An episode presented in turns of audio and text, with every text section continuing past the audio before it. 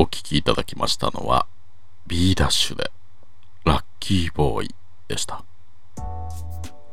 リクエストをいただきましたのは奈良県にお住まいのビフタネンさん、ありがとうございます。ミッドナイト真夜中、今夜もお楽しみいただいておりますでしょうか、さて続いてはこちらのコーナーです。じゃあよかったじゃない。人生いろいろ大変なことありますよね。それでも最終的にじゃあよかったじゃないと思えるような投稿をお待ちしておりますということです。今週は珍しく毎日このコーナーできてますね、昨日に引き続きじゃあよかったじゃないのコーナーです。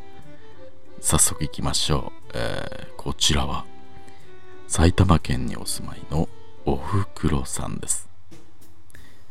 ごはんもりもりもりさん、こんばんみない。こんばんみない。私ついてないんです。どうしたの？コンビニでは最近袋はいりますかって聞かれますよね、私はいつももらうようにしているので、先に袋もお願いしますっていうようにしてたんです、袋もくださいって言うと店員さんははいと返事をしながら商品のバーコードを読み取り始めます。そして次にこう言うんです。袋はお使いになりますか？私言ったけどっていうか、それに対して返事もしてくれたじゃない、何それって思うんですが、これ本当によくあるんです。きっと最初のやり取りは挨拶のようなものとして処理されていて、店員さんの頭にはほとんど入っていないままなんでしょうねと、だからもう一度聞かれちゃう。店員さんからしたら一度しか聞いていないという感じなんでしょう。これ私以外の皆さんもよくあることなのでしょうか？それとも私がついていないだけ？どうなんでしょうね。僕は先にくださいって言ったことがないからね。どうなんでしょうね。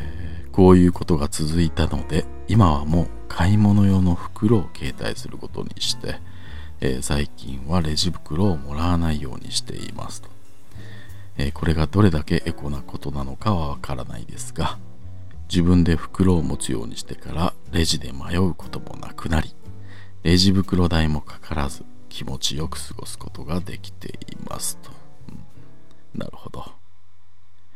じゃあよかったじゃない。結構ね、レジって実は短い時間でいろんなことを考えたり判断したりしてますよね。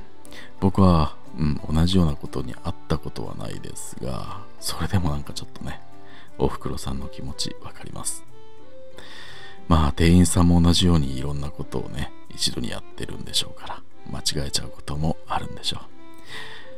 でもね、それがおふくろさんの時にばかり起きるとなると、確かにちょっと不思議ですけどね。でも書かれている通り、ご自分で解決策を見つけられたようでよかったです。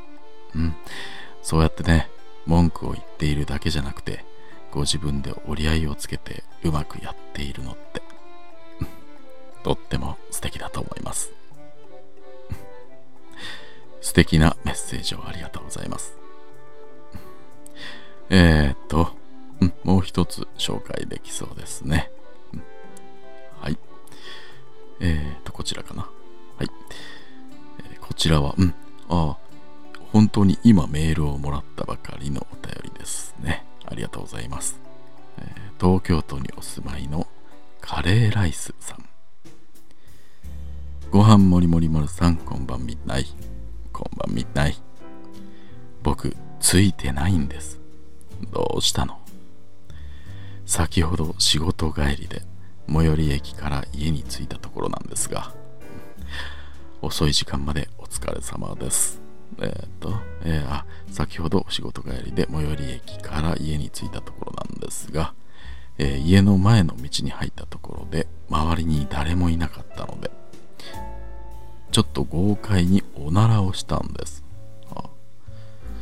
そしたらなんかブシュッとちょっと水っぽい感じのおならが出ちゃって、出した瞬間に僕、しまった、ちょっと出ちゃったと思いました。もう家の前だったので、ちょっと股を開き気味に歩いて、すぐに家に入ったのですが、疲れて帰ってきたばかりなのに、これはパンツを洗わないといけないなと考えて、本当に面倒な気持ちになりました。家に入り、すぐに服を脱いで、トイレでパンツを下ろし確認してみましたが、不思議なことにうんこがついてなかったんです。ついてなかったんですが、一応パンツは履き替えて、今部屋でゆっくりとくつろいでいます。本当についていませんでしたということです。じゃあよかったじゃない。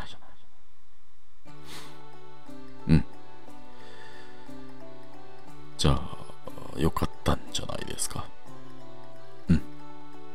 はい、今日はもうここまでとしておきましょう。